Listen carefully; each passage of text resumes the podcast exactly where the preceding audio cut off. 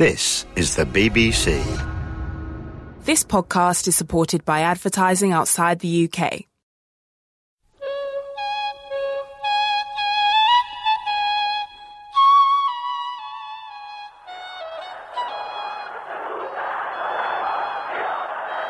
من این پیام انقلاب شما ملت ایران رو شنیدم و آنچه من دولت تعیین می‌کنم من تو دهن این دولت می‌زنم من دولت تعیین می‌کنم من به پشتیبانی این ملت دولت در اواخر دهه 1330 شاه زمام امور را در دست داشت و دولتها مطیع او بودند. اما هنوز برنامه مشخصی برای اداره کشور نداشت و مخالفان هم به گفته دکتر کریم سنجابی به فکر تشکل و انسجام خود افتاده بودند. از سال 37 و 38 هم نارضایی مردم ظهور کرد و هم از طرفی خود دولت در ماندگی پیدا کرد. خودشا حرفایی می‌زد که دوام و ثباتی نداشت. از یک طرف دفاع از مشروطیت و از احزاب متعدد می‌کرد. بعد یک مرتبه به فکر این افتاد که دو تا حزب درست کنه. اما دو تا حزب مصنوعی ساخت. این احزاب هم بالاخره رقابت با هم دیگه پیدا کردن. مردم هم می‌دیدن که حزب اقلیت همون اکثریت حزب اکثریت همون اقلیت. فرقی نمی‌کنه فقط عوض کردن. خواه آقای اقبال باشه رئیس حزب خواه آقای علم باشه رئیس حزب. کارها معطل مونده بود. این بود که نغما و زمزمه اصلاحاتی پیش آمد.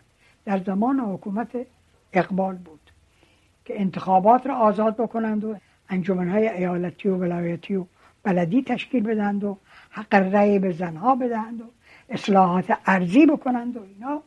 قانون اصلاحات ارزی که گذراندن در زمان اقبال که در واقع مسخره قانون اصلاحات ارزی بود و افتضاحش به طوری در آمد که خودشون سرش بستن. بعدم راجع به انتخاباتی که پیش آمد دکتر اقبال طوری که معروف شنیدید به اسمت مادرش قسم خورد که انتخابات آزاده. به همان اسمت مادرش که انتخابات کاملا مصنوعی بود. این بود که در صدد تغییر اینا برآمدن. ما از جبهه ملی با هم دیگر که از این کیفیات از این درماندگی و افتادگی ها و از این تغییر و تحولاتی کرد دریافتیم که موقع این است که ظاهر بشیم و دوباره فعالیت بکنیم. این بود که جبهه ملی دوم تشکیل دادیم. جبهه ملی دوم تشکیل دادیم که رفقا را گرد آوردیم دور هم دیگر و شروع کردیم به اقدامات برای آزادی انتخابات. همه رفقا بودن. صالح و کازمی و صدیقی و بنده و بختیار و بازرگان و همه اینها بودند و فعالیت کرد شاه هم در مقابل به این فکر افتاد که اقداماتی بکنه. از اون طرف هم در امریکا تحولاتی پیدا شده بود. آقای کندی بر سر کار آمده بود. کندی هم که با سوابقی که با آقای امینی پیدا کرده بود ایشان را به نظرش یگان مرد سوار فارس کامل برای این میدان است. پشتیبانی از امینی کردن که امینی نبیارن بر سر کار. نه تنها مخالفان که خود شاه هم گفته بود دکتر امینی را با اصرار امریکا به نخست وزیری منصوب کرد. اما دکتر امینی می‌گوید که رئیس سازمان امنیت سپه بود تیمور بختیار هوای نخست وزیری در سر داشت و شاه از ترس سپه بود بختیار به نخست وزیری او تن داد. حالا میگن که البته کندی گفته بنده صد درصد این رو تکذیب می‌کنم اگه محال ممکنه یک کشور خارجی بگه فلان آدم رو خود نخواست کنه؟ خب اصلا کسی نبود؟ بالاخره خب یه ادم گفتن که بله تو بختیار که انجام آمده بود تو بختیار کارشون جو درست کرده بود که او نخواست شه من کنم که از ترس بختیار که خب دکترانی به ترس بختیار اگر شوایی باشه ولی محال ممکنه اولا ایشون واقعا یه جور توی کتابش نوشته که ژاک نیکلی عاشق من بوده. حالا کی؟ بعد مردن کندی. کندی من در واشنگتن که سناتور بود یه شما دعوت کرد با خانم. راجع به دکتر ایزنهاور از من پرسید شاه میخوردیم من به جاکلین زنش گفتم که امیدوارم ویروس شوهر شما رئیس جمهور بشه. گفت خدا نکنه با یکی دنگیون با هم می‌خوره. این تمام ملاقات من بود. حالا ایشون همه سری از که خانواده کندی بوده اصلا تمام اینا با چیزا یعنی ایماجیناسیون مالادیف و چیز مریض داشت واقعا تو چطور ممکنه؟ بشه گفتن یک کار خصوصی نمیشم که آینه که شما توصیه می‌کنن یا دوستان شما نیستن. خوشون آبرو خودتون رو می‌برید پلی مردم مملکت. که کندی من گفت ازم اطاعت کردم. همین واقعا به صدمه زد حالا برفرض گفته باشه. شما نمی‌تونید هر چیزی بزنید شاه مملکت. نوسانات روابط شاه با دولتهای جمهوری خواه و دموکرات پیوسته توجه مخالفان وی را برمیانگیخت. اما اردشیر زاهدی سفیر وقت ایران در امریکا می‌گوید که برای شاه دموکرات و جمهوری خواه فرقی نمی کرد. اول رئیس جمهوری که با ایران کار می کرد و از ایران از پادشاه ایران بی نهایت گرم پذیرایی کرد اون ترومن بود که رئیس جمهور امریکا بود و اون شخص دموکرات بود. بنابراین این به نظر من انقدرها پای صحیحی نداره این صحبت. ایران در اون وقت یک مدتی با زمان دموکرات ها بود یک مدتی در زمان ریپابلیکن ها در زمان کندی اتفاقا من در اون وقت اونجا بودم. کندی متاسفانه قبل از اینکه با پادشاه آشنایی پیدا بکنه اون چی که باید شاید راجب ایران اطلاعات نداشت. و اولین باری که کندی و خانواده کندی با اعلی حضرت آشنایی پیدا کردن این در 1954 بود که من در اون وقت در رکاب اعلی حضرت به امریکا رفتیم. در زمان ایزنهاور بود و در منزل رایتسمن. در فلوریدا اولین باری بود که کندی ها اصلا حضور اعلی حضرت معرفی شدن و آشنایی پیدا کردن در اینجا می‌بینیم که کندی اول چه نظریاتی داشت بعد نظریاتش چطور عوض شد. به همین دلیل پادشاه ایران رو دعوت کرد که به امریکا تشریف بیارن و وقتی که در اونجا آمدن در مهمانی سفارت شرکت کرد و بعد هم یه روابط نزدیکتری بین این دو کشور. البته بعد می‌بینیم که یک نوسان بالا پایینی بوده. یک وقت یک جریاناتی بوده که تفاهم داشتیم. یه وقتی هم جریاناتی بوده که تفاهم نداشتیم. با این حال حتی تأخیر رئیس جمهور نوگزیده امریکا در پاسخ به تلگرام تبریک شاه در میان دولت و مخالفان بیم و امیدهایی پدید می آورد. جواب تلگراف اعلی حضرت مربوط به زمان کندی و اون هم در اون وقت. وقتی که رئیس جمهور از نوامبر به ریاست جمهور می‌رسه تا ژانویه هشتم که باید رئیس جمهوری رو به دست بگیره. در این مدت این شخصی که رئیس جمهور شده هنوز زمام امور رو به دست نگرفته. تلگرافی که اون وقت در زمان مرحوم عرا به امریکا فرستاد شد برای کندی و در اون وقت کندی در خارج از واشنگتن و در فلوریدا بود تا این تلگراف به کاخ سفید و همینطور به رونوشتش به وزارت خارجه فرستاده بشه. و اینها از طریق خودشون به اونجا برسن. و در اون وقت رئیس جمهور سرگرم درست کردن کابینه خودش و تعیین کردن افراده روی این است که تأخیر شده بود. یه عده در ایران فکر کردند که این مربوط به جریان است بین اعلازت درصد که تا اون وقت از کندی ها نسبت به اعلازت احترام زیادی داشتند و اصولا در عین حال یک حس تقریبا کمپلکسی هم بود. مجلس منحل شده بود و مخالفان از دولت انتقاد می کردند که چرا انتخابات را برگزار نمی کند. دکتر امینی هم برای خود دلایلی داشت. شاه نمی‌تونست خارج انتخابات نکنه. و این نظر قبلا که اگر انتخابات رو شروع بکنم ایشون اولا سخت متوحش میشه. خب سعی خواهد کرد که شاید بنده از بین ببره و در حضرت دخالت دستگاه نظامی غیر نظامی اونهایی که بالاخره مربوط به شاه بودن اینها ممکن نبود بزن که انتخابات تزیسهی انجام بشه. کما که مصدق السلطنه با تمام اون قدرتی که داشت و وحشتی که داشت نتونست انتخابات انجام بده. در هر حال در جو سیاسی تازه مخالفان دوباره فعال شدند. از جمله مهندس بازرگان که نهضت آزادی را تأسیس کرده بود. جبهه ملی همطور که با اون موقع می‌گفتیم حالت یک کنسورسیومی داشت که از گروه های مختلف و شخصیت های مختلف که در همشون صفت مشترک طرفداری از آزادی مردم و استقلال مملکت بود و قانون اساسی می‌خواستن اجرا بشه قانون اساسی اصل البته. از اونها تشکیل شده بود. احزاب مختلف بودن و شخصیت های مختلف هم بودن. اما به صفت افراد به اصطلاح گروه مذهبی ملی یا مسلمان کسی نبود. این بود که ما در داخل همون جبهه یه همچین گروهی رو هم تشکیل دادیم. نه اینکه معارضه با اونها باشه بلکه برای اینکه همه جور ها و افکار و افراد در جبهه ملی متبلور و معرفی شده باشن ما اینو تشکیل دادیم. و بعدم کماکان بعد از تشکیل نهضت آزادی در جبهه ملی بودیم و خودمونم اون رو ادامه می‌دادیم این بار جبهه ملی با بهرهگیری از تجربیات تلخ شکست مصدق به گفته دکتر کریم سنجابی به فکر تشکیلات منظمی افتاد. در دوره دوم که ما جبهه ملی رو تشکیل دادیم در واقع به فکر این افتادیم که جبهه ملی با ایدئولوژی روشن یعنی ایدئولوژی سیاست خارجیش سیاست داخلیش سیاست کشاورزیش سیاست اقتصادیش سیاست اجتماعی خانوادگی و همه سیاستاش روشن بشه.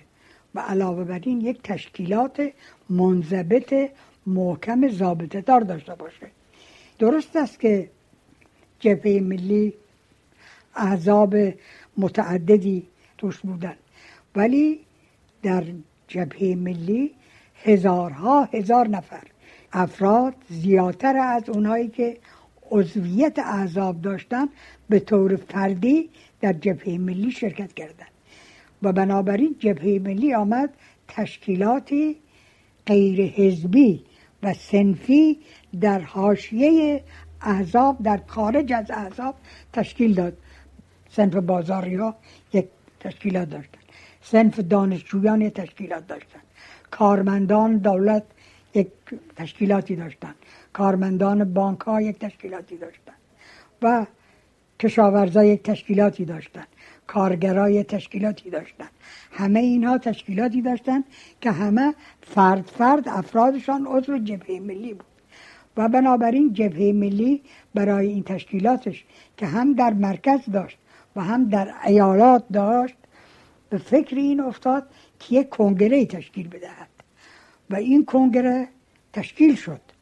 ما صد حوزه در دانشجویان دانشگاه حوزه داشتیم. صد حوزه بازاری داشتیم. حوزه اصناف و پیشورانمان بیشتر از اینا بود. جمعیت چندین هزار نفر عضویت جبهه ملی رو داشتن اینا 180 نفر نماینده معین کردن که دو کمیسیون تشکیل داد. یک کمیسیون اساسنامه یک کمیسیون منشور جبهه ملی. این منشور تهیه شد. منشوری که تمام مسائل اقتصادی و سیاسی و اجتماعی ایران درش پیش بینی شده. این که میگن جبهه ملی ایدئولوژی نداشته است غیر واقع در این جبهه ملی دوم ایدئولوژی کاملا روشن شد. همه اینا نوشته علاوه بر اون اساسنامه که جبهه ملی چگونه تشکیلاتی داشته باشه؟ شورا چطور باشه؟ پیشبینی شورای پنجاه نفری کرد. و بنابراین شورای جبهه ملی هم به این جور تشکیل شد. گذشته از اینها آنچنان که حاج محمد شانچی می‌گوید در آغاز کار دولت دکتر امینی جبهه ملی می‌خواست از اختلاف شاه و دکتر امینی به نفع خود استفاده کند. زمانی که امینی آمده بود در جلالیه یک میتینگ دادیم که اون زمان در حدود 80 90 هزار نفر جمعیت آمد. بسیار مفصل بود. قرار بر این شد که به امینی حمله نشه. جوری صحبت بشه که شاه در مقابل امینی قرار بگیره. حالا ما با امینی موافق نبودیم. ولی گفتن به امینی حمله کردن نتیجهش اینه که فردا بزنن همه رو بگیرن و ببندن ما نتوانیم کاری بکنیم. به امینی چه دلیلی داره ما فعلا حمله کنیم؟ ما خواسته هامون عنوان می‌کنیم که آقا این خواسته ها رو ما می‌خوایم و این خواسته ها باید به اصطلاح عملی بشه. و خب آقای دکتر صدیقی صحبت کردن ظاهرا آقای اللهیار صالح بود یا یکی دیگه امیرالعلی بود یادم نیست که صحبت کردن. و آقای فروهرم صحبت کرد. بنا شد. آخری آقای بختیار آمد صحبت. بختیار اولی که آمد حمله کرد به امینی. و فردا نتیجه شد که همه رو گرفتن. همه رو گرفتن بردن زندان و مدت ها زندان بودند و در حقیقت آقای امینی در مقابل جبهه ملی قرار گرفت و به نفع شاه شد اینجا. دکتر امینی هم می‌گوید که در آغاز او می‌خواست با جبهه ملی همکاری داشته باشد. بنده وقتی که آمدم نخست شدم سعی کردم که از افراد جبهه ملی بخوام که بالاخره همکاری می‌کنن. و اگر عضو دولت هم نمیشن بالاخره یه اشخاصی باشن که بتونن کمک کنن که این دولت بالاخره کاراشو انجام بده. چون برنامه که من داشتم اگر واقعا همه همکاری می‌کردن مثل اصلاحات ارزی ترتیبات قطعا به نحو خیلی بهتری انجام می‌شد و بالاخره به نفع مملکت همه بود. ولی متاسفانه خودخواهی که اساس واقعا روحیه ایرونی ممکن نیست. هر کسی میگه من بهتر هستم. رقابت که متاسفانه خب البته رقابت و عقیده من مشروعه این نه اون اندازه که انسان فقط خودش ببینه و لاغه که من از دیگران بهترم. هیچ دلیل ایرانی نبود. حتی من آقای کشاب از ساعت دیگران خواستم که شما بالاخره بیاید این حزب هاتون رو باز بکنید و خب کارتون انجام بدید. گفتن که نه باید و اجازه بدن و اینا. خدا مصدق و خب ایشون رفتن کنار. اجازه شما اگر واقعا دکانتون فقط مال مصدق و هست تو حرف مفتید اما اگر واقعا خودتون یه جمعیتی دارید و یه بالاخره حزبی دارید خب بیاد فعالیت بکنید. من کاملا موافق هستم و مانعی چه وقت نخواهم شد. سانسور و فشار این در کار نخواهد بود. متاسفانه خودخواهی نگذاشت اما دکتر سنجابی می‌گوید که دکتر امینی به جای همکاری در راه برقراری دموکراسی با جبهه ملی در افتاد. دکتر علی امینی عوض این که واقعا به فکر پیشبرد دموکراسی در این مملکت بیفته منتها فکری که در سرش ابدا اصلا نبود فکر دموکراسی بود و ما که در اول نظر خوبی با دکتر امینی داشتیم با آقای دکتر امینی در افتادیم. بهش می‌گفتیم اگر شما واقعا نظر اصلاحات دارید حالا که بر سر کار آمدید و مجلس رو برسید چرا انتخابات نمی کنید دکتر امینی هم انتخابات نمی کرد و تنها کاری که کرد برای حفظ و بقای خودش با حضرت ساخت علیه ما. این بود که ماها را گرفت و انداخت زندان. هفت ماه تمام از دوره ایشون ما هم در زندان دکتر امینی با اینکه با جبهه ملی در افتاد سرانجام با شاه هم نتوانست کنار بیاید. گوش می‌کرد. استعداد قبولم داشت. تو اشخاص می آمدن آه دکتر امینی بترسید. چون این با جوان ها مربوط ما جنراسیون فعلیه. این اگه جوان ها رو جلب بکنه که مشغوله دیگه با دردستقه نمیشه بلندش کرد. این بدبخت واقعا یه مقداری تحت تاثیر این حرفا واقع می‌شد. ما در سفر اروپا. برگشتم اومدم تهران. سفیر امریکا و سفیر انگلیس من گفتم آقا در یه حالت فوق العاده ناراحتی و عصبانی اونها گفتم که چرا؟ گفتن خب سوکسه شما در اروپا این ترتیبات چون ناراحت کرد و رفتم فردا پلوش و صحبت از این طرف اون طرف. گفتم علاوه تصور فرمایید که بنده دست ملکه انگلستان رو بوسیدم. با نمیدم آقای دوگل ملاقات کردم با نمیدم ادنور حال بنده نمیشه بلند که این اشتباه هم هست. حتی سوال می‌کنم که اگه یه نخست وزیری بره در خارج آبرو پیدا کنه. یعنی این نخست وزیر ایرانی که شاه محمد رضا شاهشه. اما اگر احیانا رفت اونجا افتضاح برا بود بازم خواهند گفت که این نخست وزیر مملکت که پس برای این خوبه مال شماست. بعدش برای خوش بر شما. پس شما نگران حرفا نباشید. گفت بله حالا برنامه میگن که من میدم اونجا. چه شما رو به کندی بکنم؟ بودم اون مختاری. خب خدا بیادم کارم کرد. کار ندارم. که دکتر امینی به زور من این کارا رو می‌کنه. خود من می‌کنم. تو بهتر. و چنان که دکتر کریم سنجابی می‌گوید شاه بالاخره در این کشمکش بر حریفان سیاسی خود فائق آمد. بالاخره امینی ساقط شد و آقای علم آمد سر کار. و بعد از اینکه علم آمد سر کار اعلی حضرتم به فکر این افتادن که خودشون میداندار اصلاحات بشن. یعنی بعد از اینکه امینی را انداختن خودشون به فکر این افتادن که میداندار اصلاحات بشن و انقلابش از سر شاه و انقلاب از بالا و انقلاب ملی و اینها را پیش آوردن با اون اصلاحات و با رفراندومی که کردن و اون وقت جبهه ملی در مقابل شاه می‌گفت اصلاحات بله ولی استبداد خیر. و به گفته مهندس بازرگان شاه هم مخالفان را به زندان انداخت تا با برنامه هایش به مخالفت برنخیزند. بعد که صحبت به اصطلاح انقلاب شاه مردم و رفراندوم پیش آمد به دستور شاه کلیه افراد جبهه ملی و نهضت آزادی و حتی افرادی از روحانیون و بازار رو به زندان انداختن برای اینکه اینها نباشند تا در رفراندوم مخالفت بکنن با اون پیشنهاد به اصطلاح انقلاب شاه و مردم. در زمستان 1341 شاه که خود را در صحنه سیاسی مقتدر و بلا منازع تصور می کرد اصولی را که بعدا انقلاب سفید نام گرفت شخصا اعلام کرد.